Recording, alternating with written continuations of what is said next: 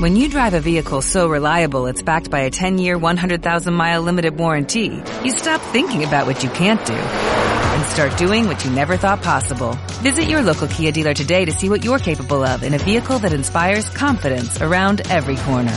Kia, movement that inspires. Call eight hundred, three three three, four K I A for details. Always drive safely. Limited inventory available. Warranties include ten-year, one hundred thousand-mile powertrain and five-year, sixty thousand-mile basic. Warranties are limited. See retailer for details.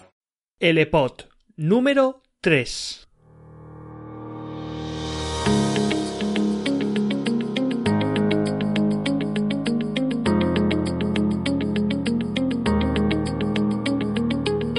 Un podcast colaborativo por y para profesores de español como lengua extranjera que sienten pasión por el podcasting.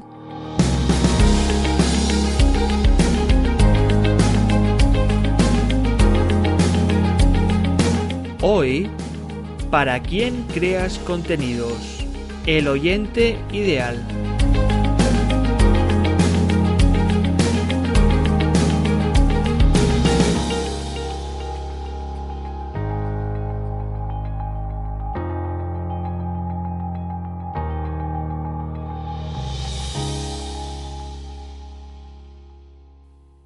Hola y bienvenido o bienvenida mi estimado profesor o profesora de L-Podcaster. Si en el podcast anterior con Francisco estuvimos escuchando ¿por qué quieres hacer un podcast?, en el L-Pod de hoy vamos a hablar del quién, vamos a hablar de este oyente ideal, de este buyer persona al cual van a estar dirigidos tus podcasts, tanto seas un profesor de L en el aula que quiere crear podcast para sus alumnos, como compresiones lectoras o como texto auditivo para luego trabajarlo en vuestras clases presenciales, como también seas pues un profesor de L online que quiere utilizar el podcast como canal de contenidos para atraer a esos oyentes que, pues si todo va bien, más tarde se convertirán en tus alumnos virtuales.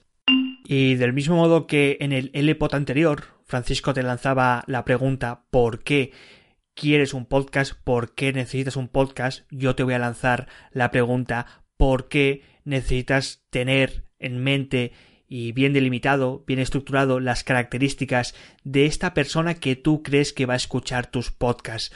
Ya que como podcasters no solamente estamos interesados en que un estudiante online, ya sea desde su casa, ya sea en la clase, esté navegando por internet y diga, ah mira, aquí hay un podcast de un profesor, o voy a escucharlo, sino que necesitamos que no solamente lo escuche, sino que más tarde pues le dé al clic y se convierta pues en un suscriptor habitual de nuestro R S S, de nuestro podcast, para que en el futuro, cuando publiquemos más podcasts, le llegue automáticamente esa notificación de ese nuevo podcast a su podcatcher o a su directorio de podcast favorito.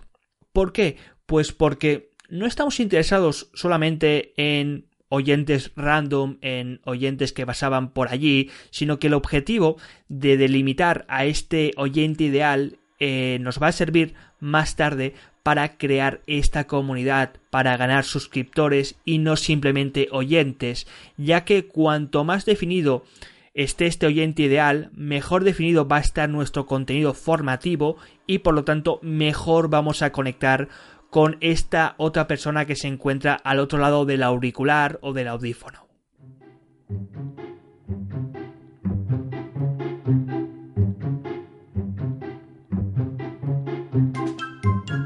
Y es aquí, estimado docente podcaster de L, que tenéis que hacer la siguiente pregunta.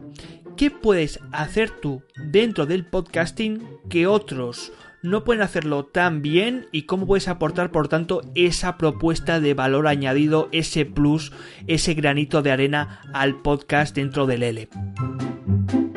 O en otras palabras, ¿por qué crearías un podcast para ellos? ¿Quién son ellos? ¿Quién son esas personas que te van a escuchar? Y es aquí cuando hablamos pues de estos aspectos, de este perfil de oyente, de este retrato robot que tienes que hacer, de esta audiencia potencial, del quién del podcast.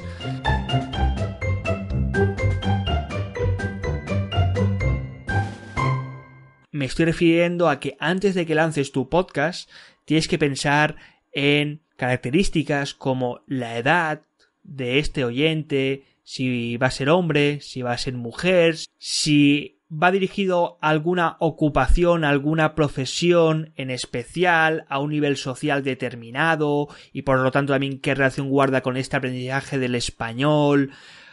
También el dolor a mitigar, es decir, qué tipo de necesidades, de problemas, de miedos tiene el estudiante en relación con el aprendizaje del español.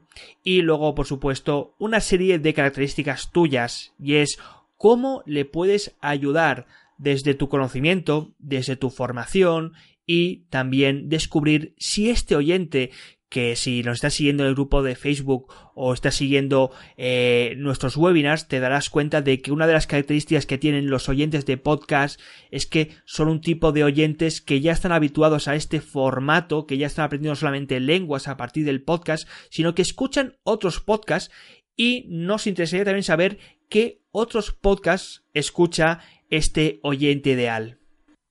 Y para ponértelo más fácil, tienes que pensar primero, en el caso de que seas un empresario a cargo de tu negocio online, en qué nicho de él estás centrado.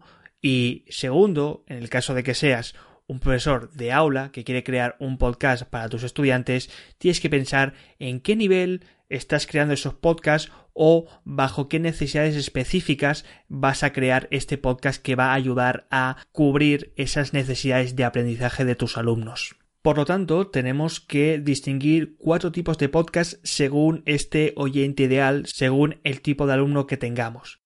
En primer lugar, tenemos los podcasts de nivel. Son estos podcasts que están clasificados, están delimitados, están caracterizados por el diferente contenido, por las diferentes competencias que el alumno tiene que desarrollar, según la clasificación que establece el marco de referencia común o el plan curricular de Cervantes en niveles A uno, A dos, B uno, B dos, C uno, C dos, que es en la gran mayoría de ocasiones muchas veces el audio que nos encontramos ya en los manuales que se encuentran delimitados y centrados en estos niveles de aprendizaje y del usuario de la lengua. En segundo lugar, encontramos los podcasts de alumnos de edad, que es un tipo de podcast que variará según la edad de nuestros alumnos. Si bien es cierto que podemos encontrar manuales dirigidos a niños, dirigidos a adolescentes, no sucede igual con el podcast, debido a que el podcast es todavía una herramienta formativa virgen, una herramienta formativa que todavía, al menos en el ámbito hispanohablante, dentro del L E, todavía no ha sido del todo desarrollada. Es bastante difícil que encontremos estos podcasts, pero ¿por qué no? Tú puedes ser el primero en crear un podcast que esté pues dirigido a alumnos de una edad determinada. En tercer lugar, también podemos encontrar los podcasts de nacionalidad o de alumnos de nacionalidad. Son una serie de podcasts que están dirigidos a alumnos de una nacionalidad determinada.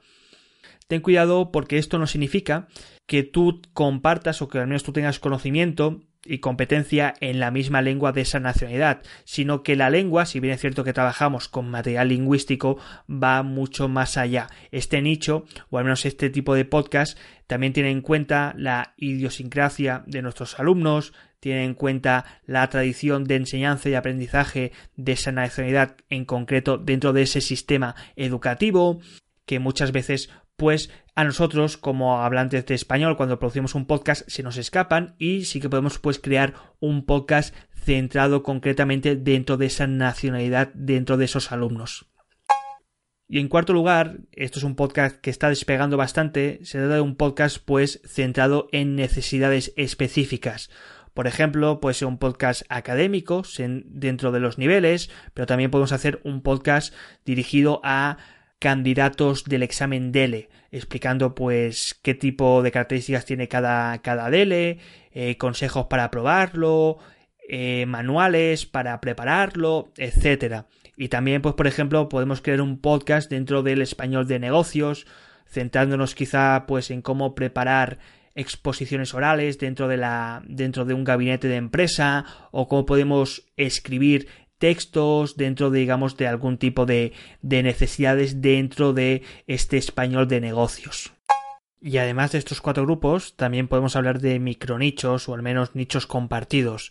Por ejemplo, puedes estar preparando un podcast para un oyente de nivel inicial que, por ejemplo, pues tiene algo de contenido de nicho de nivel específico, como puede ser un podcast para mochileros o para turistas, es decir, para aquellos alumnos pues de corta duración en un país en una situación de inmersión lingüística. En ese caso estaríamos hablando de un micronicho, ya que estás tratando o estás tocando aspectos de un nicho y lo estás mezclando con otro. Así que, estimado docente de español de L Podcaster, pues bueno, espero haberte ayudado un poquito con este podcast. Espero, esperamos pues que a partir de ahora, eh, si todavía no lo has hecho, empieces a delimitar, aunque sea un poquito, las características de este oyente ideal cuyas necesidades de aprendizaje sean mitigadas, sean cubiertas gracias a ese fantástico podcast que tú y solo tú tienes para él o para ellos.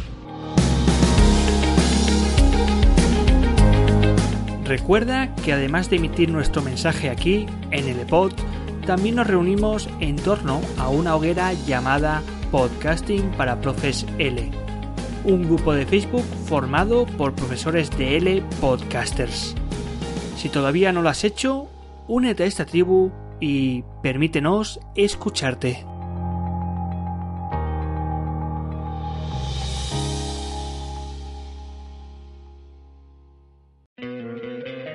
¿Te encantaría tener cien dólares extra en tu bolsillo? Haz que un experto bilingüe de TurboTax declare tus impuestos para el treinta y uno de marzo y obtén cien dólares de vuelta al instante. Porque no importa cuáles hayan sido tus logros del año pasado, TurboTax hace que cuenten. Obtén cien dólares de vuelta y tus impuestos con cien por ciento de precisión. Solo con Intuit TurboTax. Debes declarar para el treinta y uno de marzo. Crédito solo aplicable al costo de la presentación federal con TurboTax Full Service. Oferta sujeta a cambios o cancelación en cualquier momento.